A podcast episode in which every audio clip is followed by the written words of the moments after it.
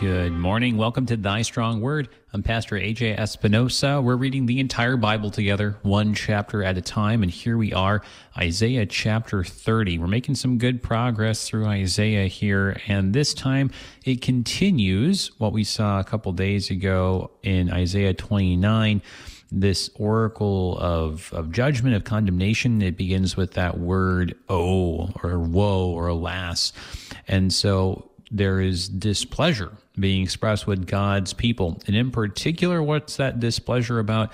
It's about making an alliance with Egypt. Don't go down to Egypt. That's the title that you get in the ESV. And so it's what we've been talking about before how they were trying to make an alliance with Egypt to protect them against Assyria, just going from the, the devil you don't know to the devil you know to try to get an advantage. And so we're getting into that. And there's some really interesting imagery in this one. Um, the thing that jumps out at me is the flying fiery serpent. Um, but we can talk about all those things and a few others, some interesting language here, and some things that seem to kind of, uh, again, evoke the Exodus and the plagues. Today we have joining us to take a look at this very fascinating chapter. We've got Pastor David Fleming, pastor of Our Savior Lutheran Church in Grand Rapids, Michigan. Uh, not a stranger to thy strong word, but the first time we've been doing this together. So good morning. Welcome. Thank you, AJ. Pre- appreciate it. It's a joy to be with you today. So, how are you doing, David? Great. We're having our first snowfall here in Grand Rapids, Michigan today. Oh, buddy. Just in time for trick or treating. Yeah, right, right. Yeah. Oh well, at least it's pretty. So. Yeah, that's right. Yeah, hopefully it'll it'll still be pretty for you tomorrow, and it won't be just like black ice for the children or something like that. Heaven forbid. I don't but, think it's going to stick around. It'll melt, so I okay, think we're okay.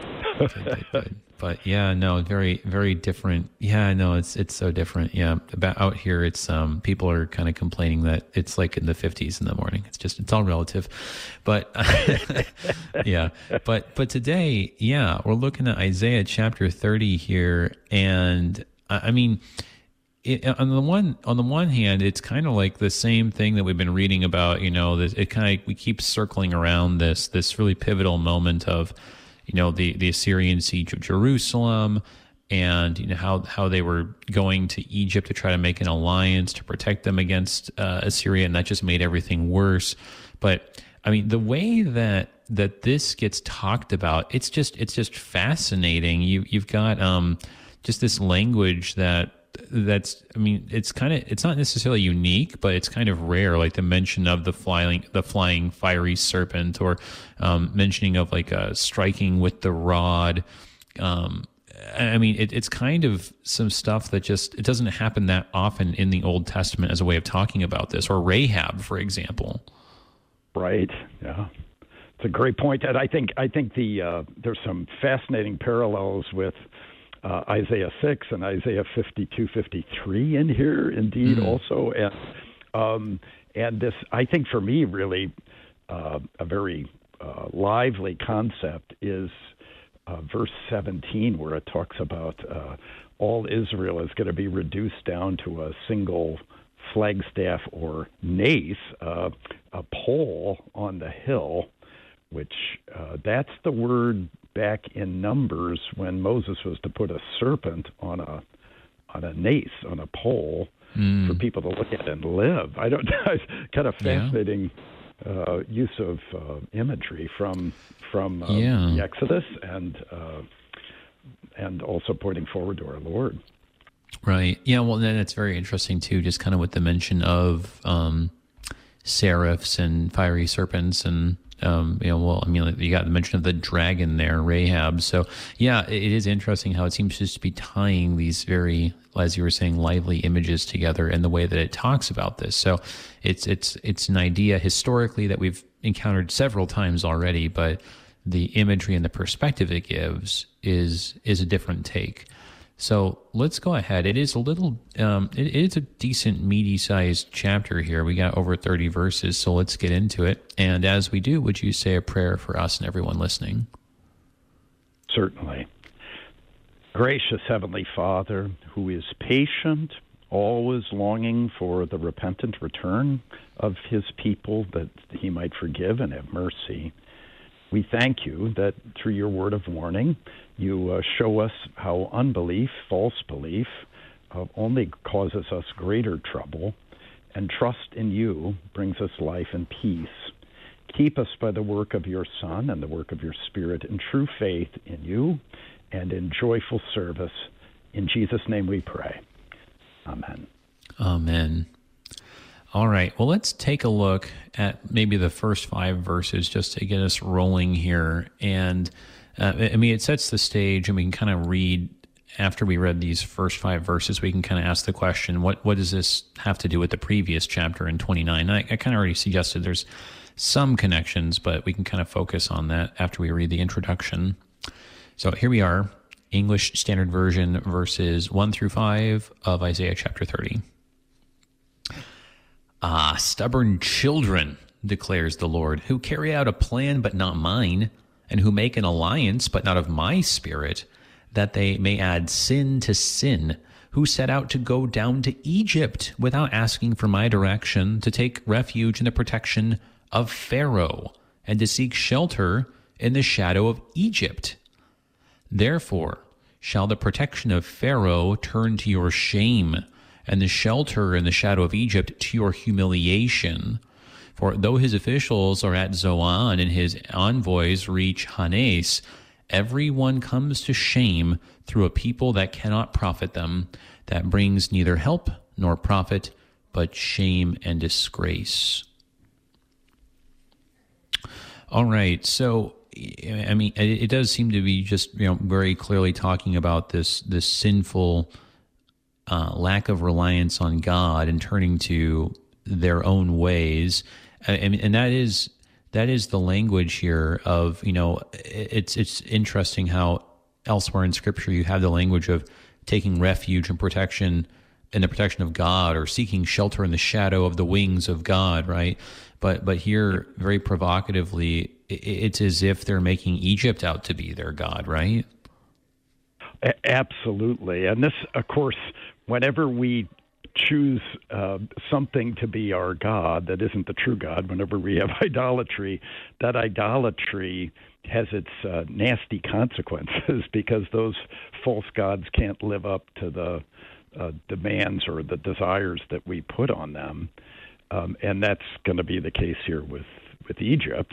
Uh, mm-hmm. Uh, that um, and that's why the Lord. I mean, that's why the Lord calls us away from idolatry to Himself, because He actually loves and cares for us, and and all right. of these idols they'll just uh, ruin our life.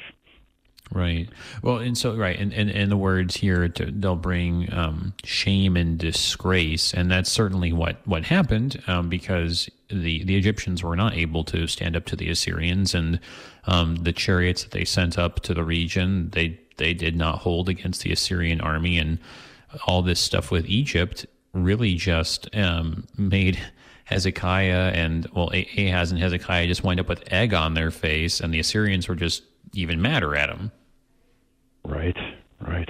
You only inflamed your enemies more, and all because this plan doesn't come from the Lord, right? I mean, he, he, right. he's he's warned them repeatedly not not to go this way, right? Um, but uh, in their sight, this is what made the most sense at the time, which right. Uh, uh, it, I don't, it, it, I, don't, it is, I was going to say it's interesting that the, the, the language right is to go down to Egypt right? I mean like literally speaking they're they're staying put they're staying in Judah but the, the language is to is to is to go I mean that's the language like you actually have that verb go down like this is the same uh, language of you know Joseph going down to Egypt right? Which uh, is a very ominous way of looking at it Right, as he and as Joseph kept going down into the pits, didn't he?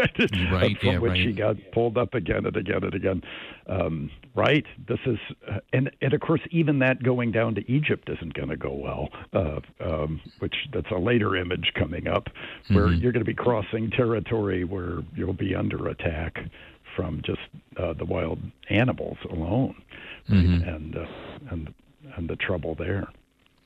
So, what, what, do you think? Like, how does this relate to what we saw before? Because Isaiah 29 was wasn't like really so specifically involving Egypt. It was, I mean, it was talking about um, you know, like the siege works being raised against Jerusalem, and and and we, we saw that that play on words, um, Ariel, about you know, on the one hand, perhaps being a mighty lion of Judah, being reduced to the, the place of slaughter. So it was kind of focusing like on the the siege itself, but here it, it's kind of going and talking about the the Egypt plot side against this. So how, how do these things link together? So, well, when we're up against tough things, we try to find a way out of them. And uh, what the Lord intends by all this is to, to call us back to Himself. Um, I mean, I really think the heart of this this chapter is going to be this uh, uh, uh verse uh, 15. In, in returning and rest, you'll be saved, right? So, um, mm-hmm. Luther takes that returning as repenting, right? Coming back and, and looking to the Lord for the deliverance rather than to our own uh, uh, scheming and plotting. Right. Right. Yeah. No. I, I, think I think that's right. You see some of these connections. Uh, there's the one in returning to God, right? Because um, in 29, what what did we see? And this is the the thing that actually got quoted in the New Testament, right? Because this people draw near with their mouth and honor me with their lips, while their hearts are far from me right, is what it says in verse 13 of chapter 29. So that idea of, you know, they're far from God and need to return. And then also the other, another connection I think that jumps out at me between these two chapters, and we're going to see this later on in chapter 30 that there's this mention of uh, what what is it here? It's it's in verse 10. We're going to read that. Um, there there's a connection to not seeing and being deaf and being blind, like we were reading in verse uh, in chapter 29. So there, there's a few of these connections where it's the same spiritual condition, and that spiritual spiritual condition is played out whether it's in uh, the actual judgment of God, in the punishment of the siege of Jerusalem, or whether it's um, you know the plan that they had to try to you know prevent the siege in the first place. But it's all rooted in that same um, spirit of idolatry, as you were saying earlier. Right. Yeah. Which is, I mean, that's the perennial problem, isn't it, for for right. Israel?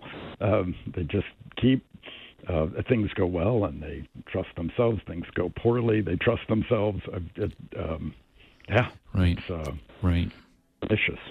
Well, well, no, and, and that's of course like a very timely theme for Reformation um, coming up. That you know, I mean, all, all of Luther's theses were all ultimately about what are you trusting in?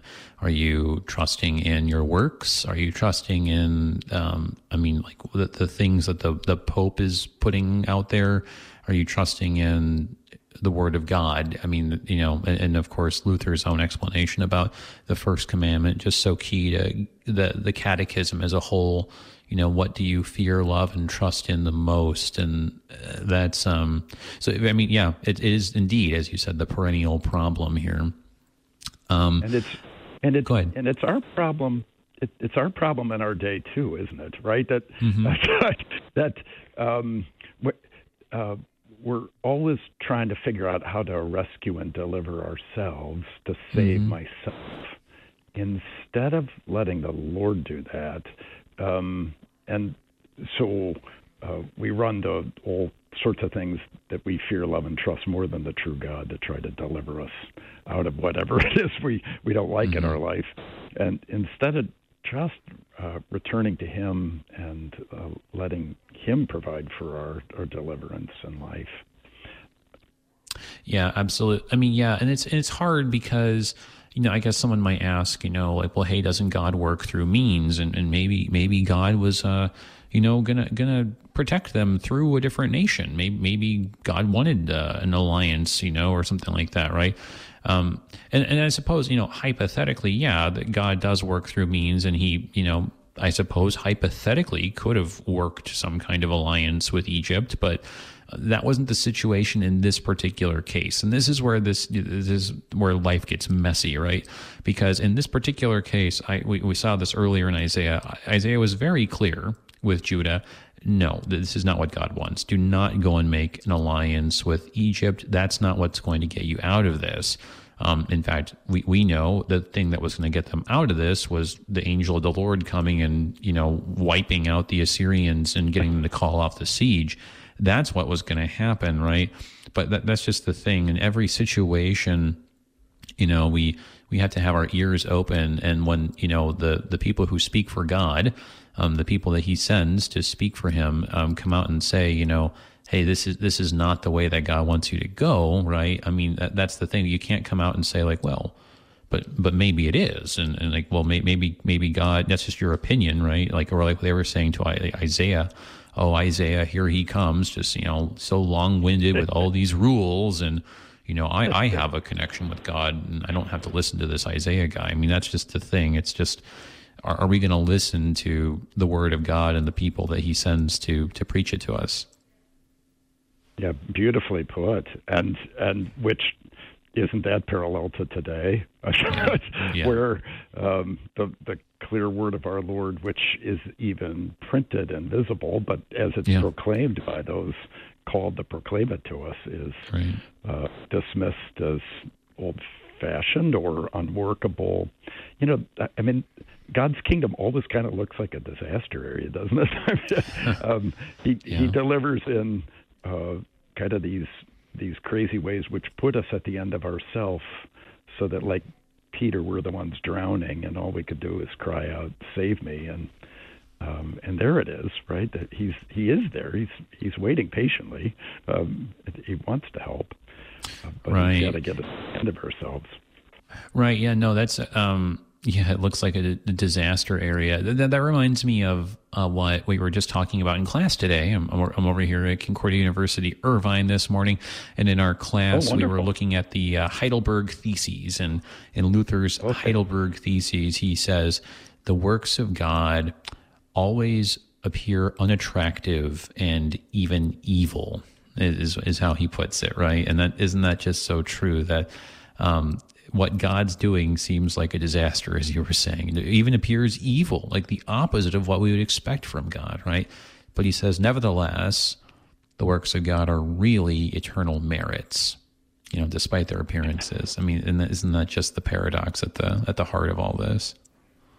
I, and I, those Heidelberg theses are so beautiful that uh, uh, that they draw us to trust what our Lord says as opposed to what we see or feel right. know otherwise, right? Which is, of course, the problem here. They they won't trust the the word of God through Isaiah's prophet, um, and so they go and make their own alliance. I would say, right. you know, I, I was reading a commentary where uh, it, it seemed like the commentator had a an axe to grind against modern uh, alliances with other nations. Hmm and uh, that I, I, I maybe I misunderstood him, but it seemed that way, like he was going that way, and and I'm like, you know that. Uh, uh, that does not apply to this.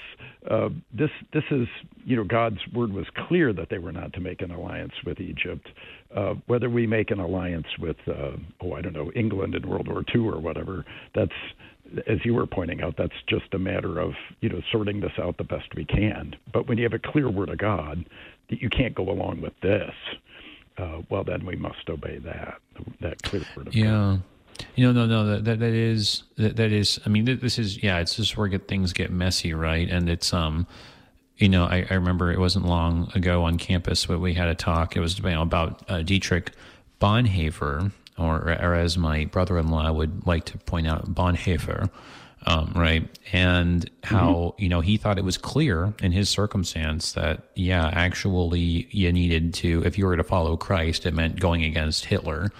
Um, and I think that maybe in hindsight, I think a lot of us would probably agree, but you know, at the time, you know, I mean, what what a messy thing, you know. I mean, that people were asking themselves like well, hey, it's not like, you know, it says anywhere in the Bible specifically, like you need to try to assassinate, you know, Adolf Hitler, right? Um, and, and in fact, there's stuff in the Bible that says you need to submit to the authorities, right? And, um, yeah, no, it, it is, it is challenging to try to live this out and figure out, okay, you know, w- what are the moves that God, you know, wants a, a nation to be making and, and what are the ones that would oppose him? It's, it's, um, it's terribly difficult. And, you know, in the end, we just need to confess our, our limitations and our, our sinfulness and ultimately you know, as Luther was pointing us, um, we we just need to be humble before God and fear and trust in Him above all else, and you know, pray that He show us show us which way to go. Um, but if you don't have that fear and trust and love of God, it's going to be really hard to get anything else right. Uh, absolutely, I um, and I think it, and you know Bonhoeffer would. I, I mean, he, he he did not think this was completely right either, right? I mean, mm, and, he that's true. was struggling with it right to the uh, last that's moment. Um, that's true. And so he was doing it in repentance. I mean, mm-hmm. uh, uh, yeah. which um, our our lives do get kind of sloppy that way, don't they? Yeah, yeah. But but the, yes, yes, and, and, and, trusting, as Luther was pointing us to, ultimately, you know, trusting in the cross of our Lord Jesus, and and you pointed out already, this chapter is directing us in that direction. That you know, there there's this imagery of of um, you know the serpent and the serpent on on a pole um, what appears evil ultimately being for salvation, right? So let, us take a look here at this short little oracle that there's this turn here in verses six and seven and consider some of this serpentine imagery here. So this is verses six and seven now. An oracle on the beasts of the Negeb. Through a land of trouble and anguish, from where come the lioness and the lion, the adder and the flying fiery serpent, they carry their riches on the backs of donkeys and their treasures on the humps of camels to a people that cannot profit them. Egypt's help is worthless and empty. Therefore, I have called her Rahab who sits still. All right. So, just a couple of like really basic questions. Um, flying fiery serpent? Question mark. And that's not even a fully formed question, but I mean, just you know, maybe that expresses just kind of.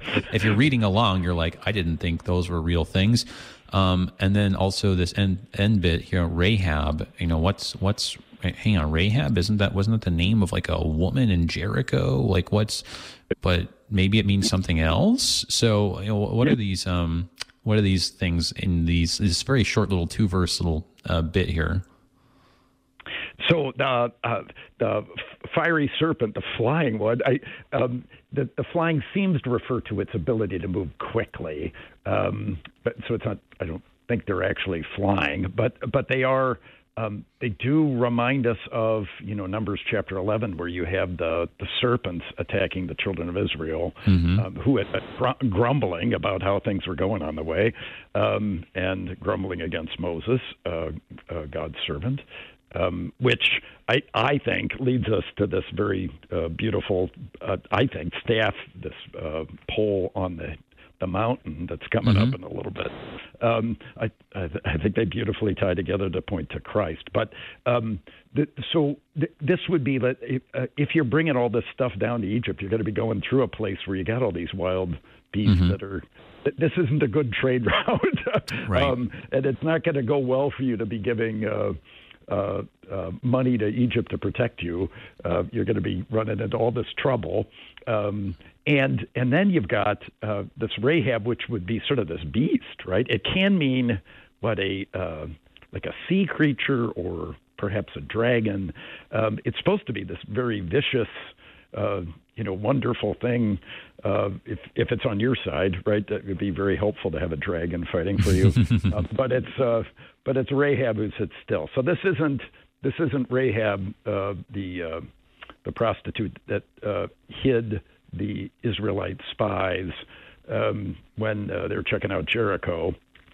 Um, the what great great great great great great grandmother of our Lord, but right. uh, this is uh, this is this uh, kind of beast image, but it's a beast who you know uh, twiddles its thumbs, you know, is just taking a nap, and uh, doing nothing. Kind of like our dog at home, right? You know, right when you need her to be a guard dog, she's sleeping, and yeah, when I right. come home, she's barking ferociously, right? That's right. The bark is more vicious than the actual bite that that might actually do anything, right?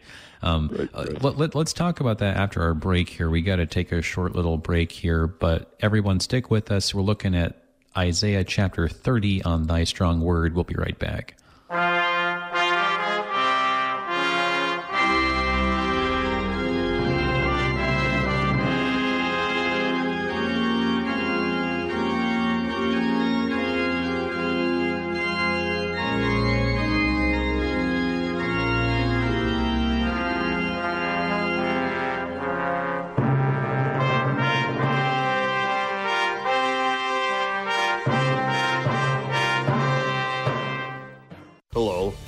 Dr. Dale Meyer. Have you heard Concordia Seminary's program, Word and Work and Intersection?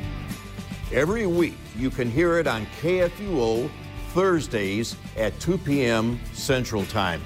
We visit with many interesting guests about how the Word of God applies to their daily vocations and ministries.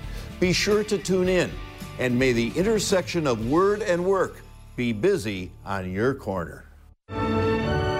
I'm World Lutheran News Digest host Kip Allen. A father is fighting his ex wife's attempt to transition their seven year old son into a girl. This drama was played out in a Texas court. The trial was covered by LifeSite reporter Madeline Jacob, who is my guest on World Lutheran News Digest. Here at this Wednesday at 2:30 and again Saturday at 9:30 on Worldwide KFUO. One easy way to share the hope and comfort we have in Christ is through liturgical cards and art.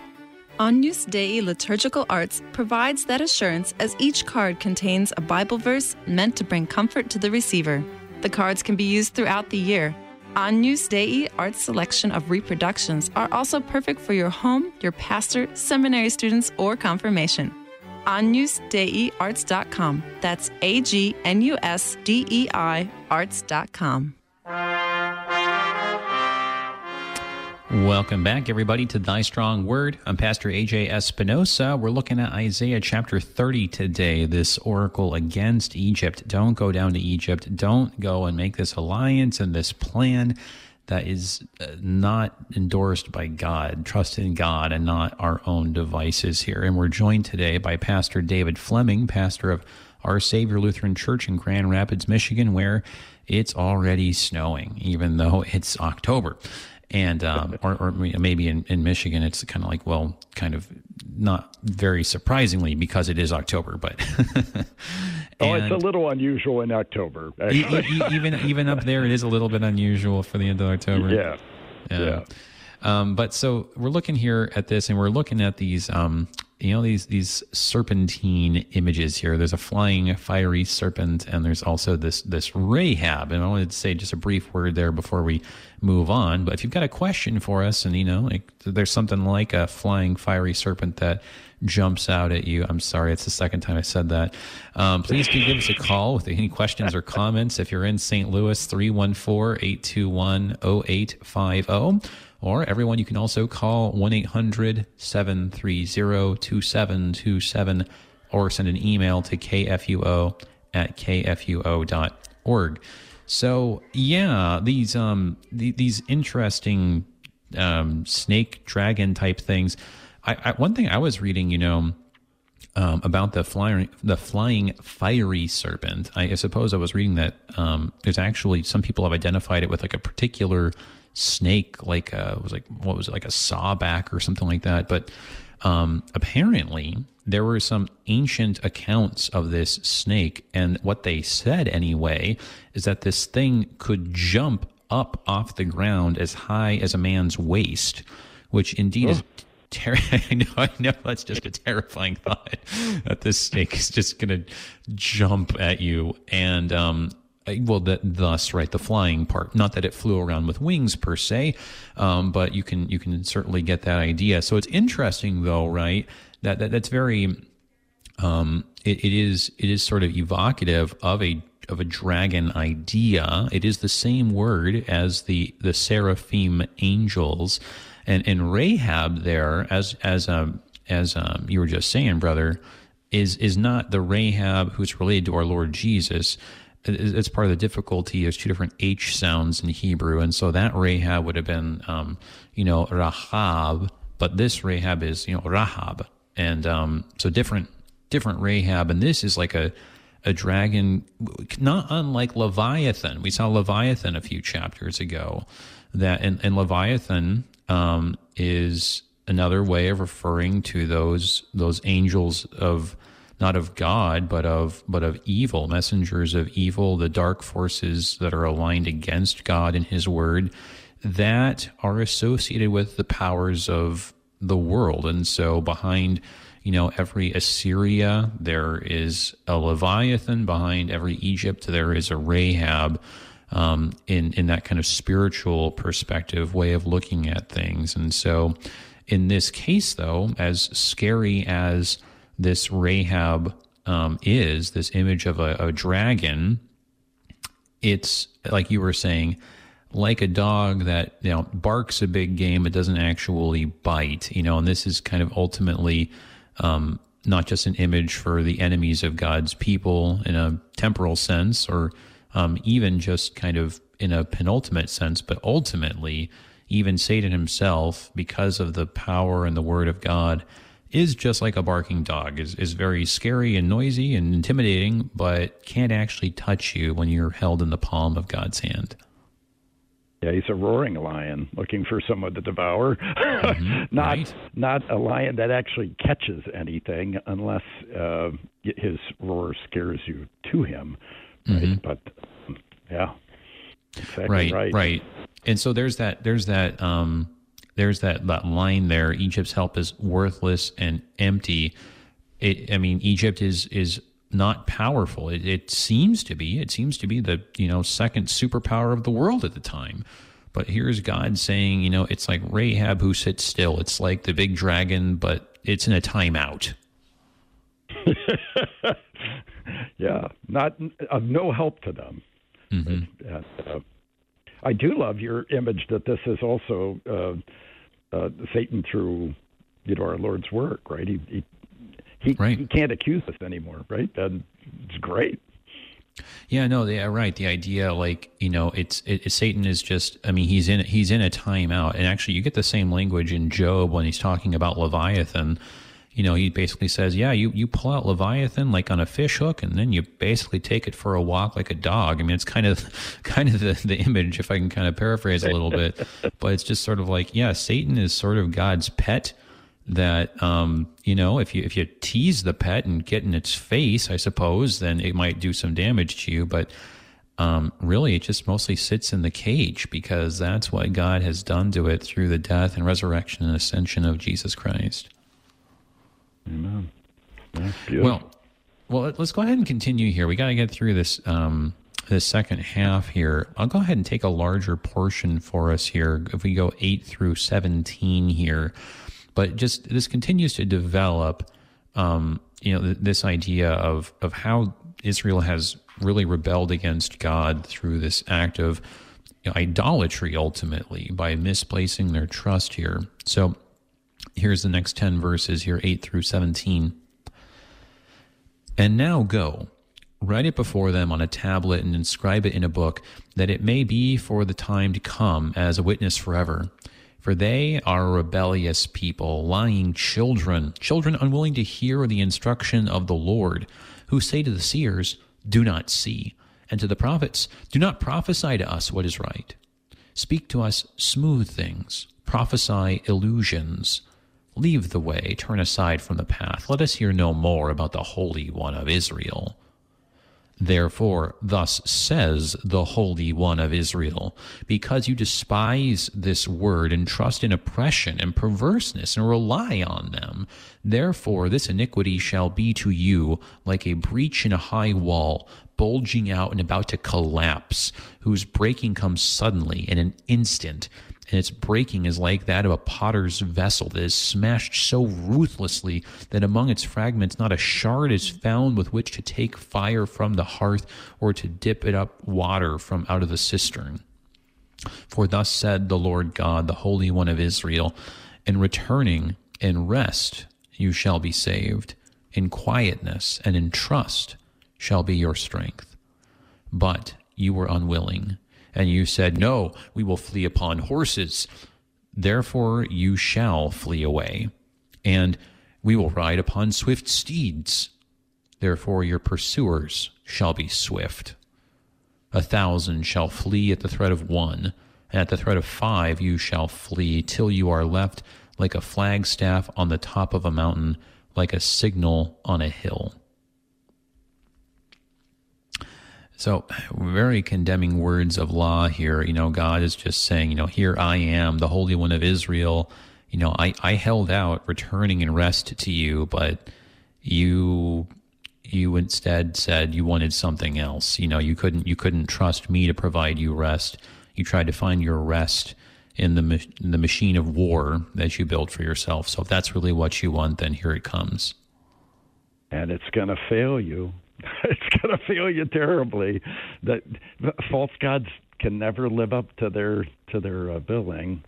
And so you you don't want to listen to the Holy One of Israel. The Holy One of Israel is going to talk anyway, and and it's a word you're not really going to want to hear. It's not smooth words, right? Um, I, you know, uh, Pastor, we live in an age where I, people really want to hear smooth words, mm-hmm. um, and uh, and we don't really want to hear the word of the Lord. And it uh, uh, and th- these are appointed words for certainly their time, but also for our own lives. Right. Uh, to call us to not despise this word of the Lord and to see that in in returning and in uh, back to our Lord and rest in Him instead of uh, our busy, frantic uh, attempting to solve everything ourselves by our own power. That's that's where we'll be saved. In quietness and trust uh, right. shall be your strength. Um, I, I, heard once that this was a, a, pretty important theme verse for Martin Luther. Actually, this verse hmm. fifteen. Mm. Uh, um, uh, and I, boy, you could see it, can't you? That uh, right. Um, right, like he talks about, we were drinking our Wittenberg beer while the the Holy Spirit was busy making the the Reformation happen. Um, hmm. it, we just relied on our Lord and His Word, and and He took care of the rest. Yeah. Um, and, but they're not going to do this, and so it's they're going to collapse. It's going to fall apart, uh, and and they're going to be running away. yeah, and, and, of course, you know, just I mean, I mean that idea of God doing the work while we kind of like just sit still. I mean, that is, I mean, that is interesting, right? Actually, so the charge against Rahab, Egypt, is that it's like a Rahab who sits still, right? It can't do anything. Um, but isn't that funny that actually in the end, that's what God wants us to do is just sit still. That's what he told the Israelites when um, he was about to save them through the Red Sea, right? You, you, you just be still and God's going to get you out of this, right? You know, you just be still, you know, and I'm going to, I'm going to do the Reformation actually, right? And even then in our context too. And, you know, it's, it's it's you know sometimes I've I've I've heard it taught like it's almost like you know God says this and it's like well that sounds far too easy. I think that I would rather take a more active and you know proactive leadership role in this endeavor, right? I mean that's what we're always talking about these days, right? And be, be proactive leadership. Um, you know, at every turn. So, you know, so we go and we take our own way, right? And well, if you don't want the word of the Lord, then you're just going to get the word of I mean, the Assyrians, right? That's who wound up knocking at their door. Um, if you don't want the word of the Lord, then it's not going to be a anything more pleasant word than that, you know. And you're you're so right, brother, that we want smooth words. You know, we we look at it's just like what Luther said in the Heidelberg thesis: the words of God seem evil. The words of God are unattractive and unpleasant. We'd rather have something that just seems nicer, you know, more pleasant, more agreeable, something that everyone can kind of not be offended by. Um, but the sad truth is, when we abandon the words of God, which are the true words of rest and peace, um, we're not going to get something in the end that's going to bring us peace. We're going to pursue the thing that seems like it's not going to offend anybody but it's going to betray us. It's going to collapse. It's going to be calamitous. It's going to be like a wall that suddenly collapses out of nowhere. It's going to buckle and fail. You can't put that kind of weight on it.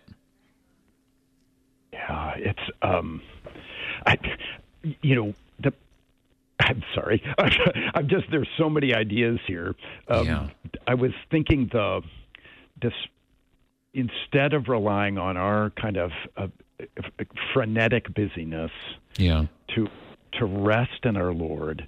Uh, I, it's it's been striking me how uh, God started the world with it was the evening and then the morning the first day that he gives us rest first and then work comes out of our rest not the other way around i mean I, my whole life i've thought i work and then i get to rest no i rest so i can work right that's the way the lord does it and in fact adam and eve's first full day on earth was uh, the Sabbath day, right? They're created mm. on day six at their first full days a, a day of rest, right?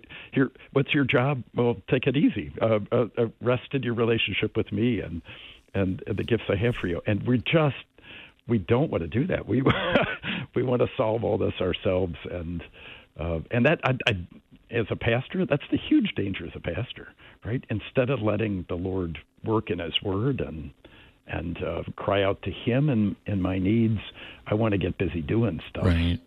Yeah, no, yeah, yeah, I think that's well put for our age. That yeah, I mean, just you know, the, the age of busyness, right? Where, where we're always busy, but are are seldom productive is is the paradox, right? And it's like you know, every time you try to squeeze that twenty fifth and the twenty sixth hour out of the day, um, it just doesn't work out that way. You end up doing more harm than good, shooting yourself in the foot, and all the rest. Like you just need to actually rest if um if life is actually going to be at all what it was supposed to be. And your point about Genesis is is well taken. That I think we talked about this actually. I forget it was maybe like a week or so ago, but just that idea that you know even on the Sabbath day, God is actually working and preserving His creation. That I mean, we have rest precisely because He works. You know, and and really, ultimately, it's His work is is the only work that really matters and, and, and sustains and holds all this stuff up. When he invites us to work, it's like, you know, asking your three year old to help you do something. You're, you're, you're kind of doing it just so that they have something to do and you can like do something together and it can be like a, a fond memory and a pleasant experience, right? But it's not because you necessarily need the three year old coloring on your wall in the end, right? Um, as, as sincere an attempt to help as that may have been. Um, but yeah, so God works, and then there's and then there's rest as a result, right? He he does the work of separating day from night, and then we can have rest. He does the work of um, you know creating mankind and all the animals, and then there can be rest. And that's the pattern every day that the creation can enjoy rest because of what God does. If, if I could add one more thing, I know we're way behind schedule probably here on getting through this chapter. go but, ahead. But on, oh, on, go ahead. It's fine. Oh, okay. But verse 17. I mean, so this earlier, God had, had promised uh, that um, when five of you are going to cause a hundred to run away, and then a hundred of you will cause ten thousand to run away. You know, if you just obey me and follow my word and all that, right. I'll take care of defeating all your enemies. Now it's the opposite. You guys are going to flee. You're going to be scared to death, right? When one comes after you, a thousand of you are going to away at the fret of five. You're all going to leave and then and and yet even in the midst of their failure, it, as uh, Norman Nagel would put it, God keeps giving, right?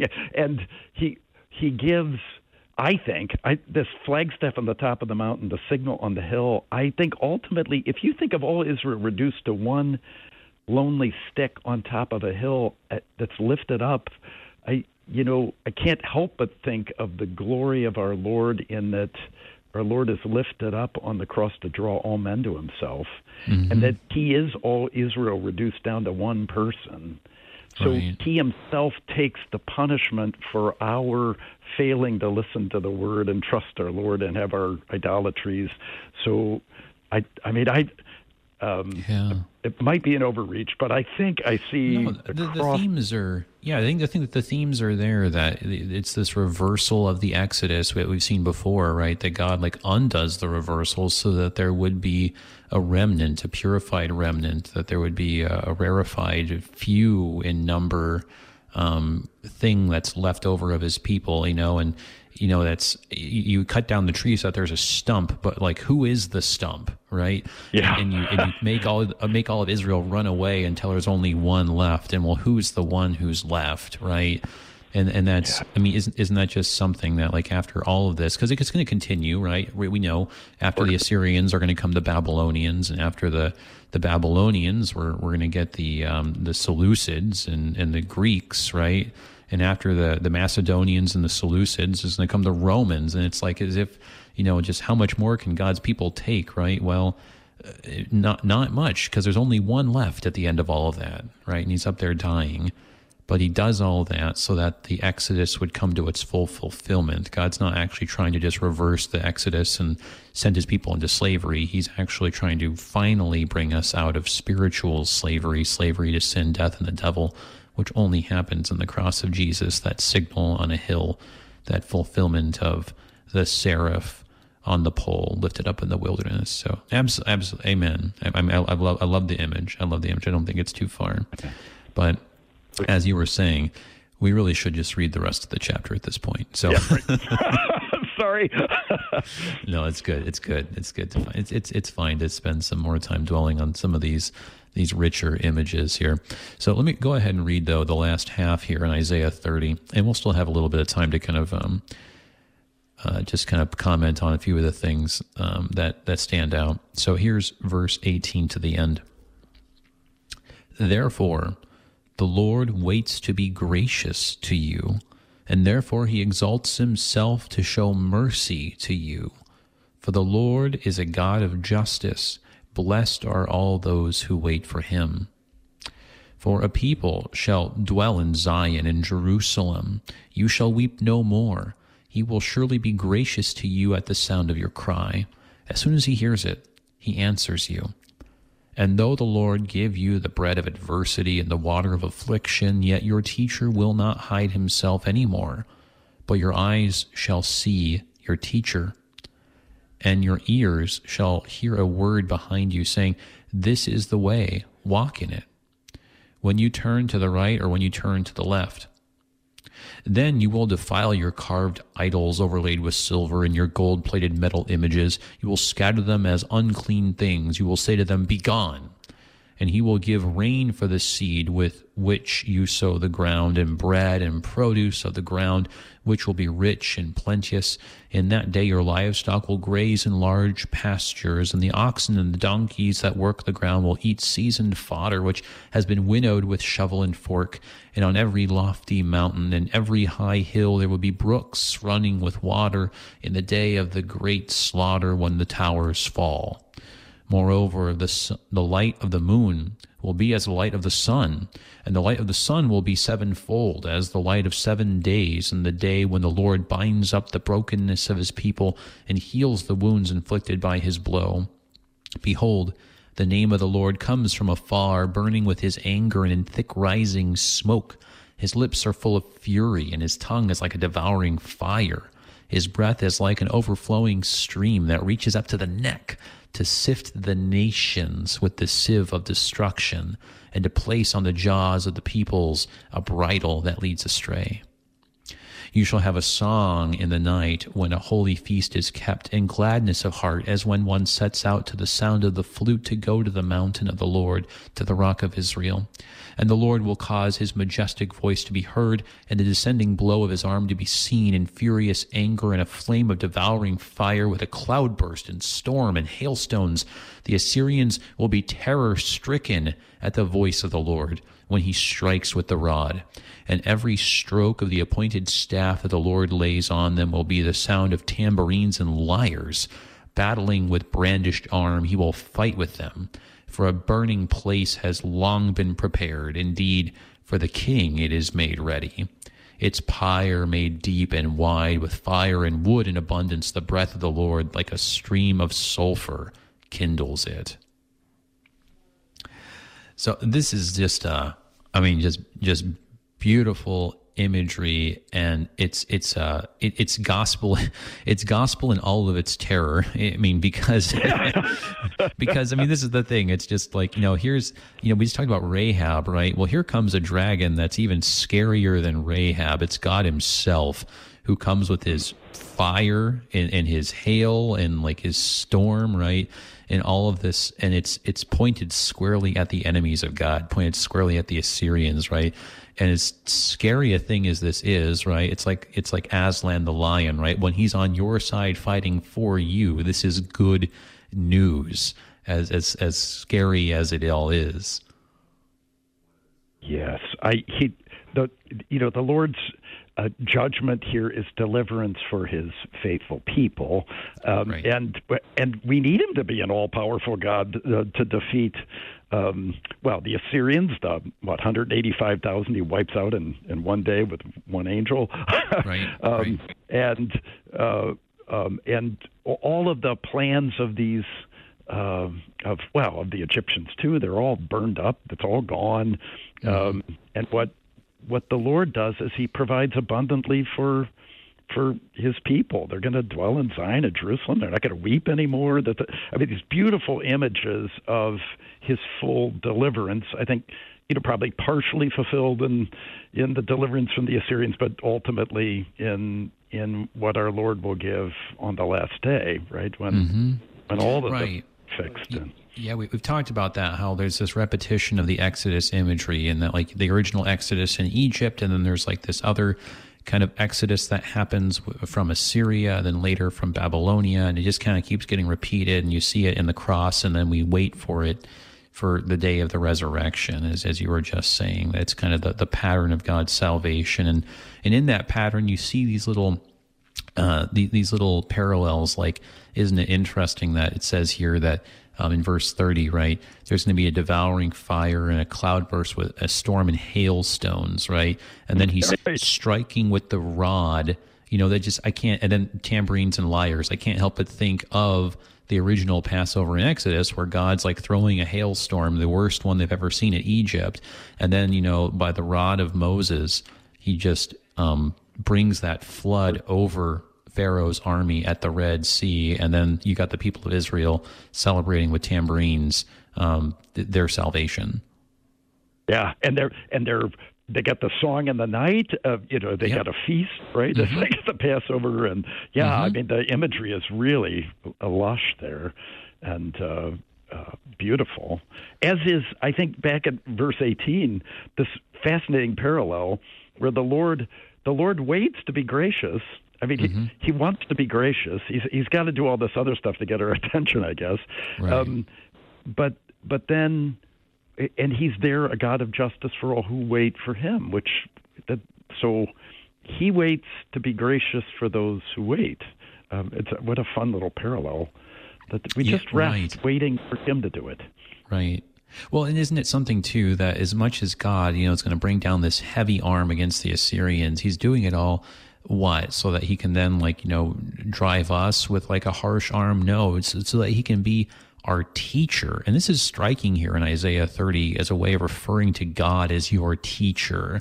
That's that's not very common in the old testament. This is one of the few spots where it's talk where, where it talks about god that way in that very direct way. He is your teacher. And of course wow you know when jesus shows up and they call him teacher right? I mean, this, that's the fulfillment of it right there. But like God does all this stuff so that He can just be our gentle teacher, that voice behind us that's helping us. And when we go the wrong way, He says, "Oh no, th- this way, come back this way," right? I mean, a gentle teacher guiding us down the path. That's that's what He's doing for us. Um, to, with all that power, He doesn't like drive us or force us, you know.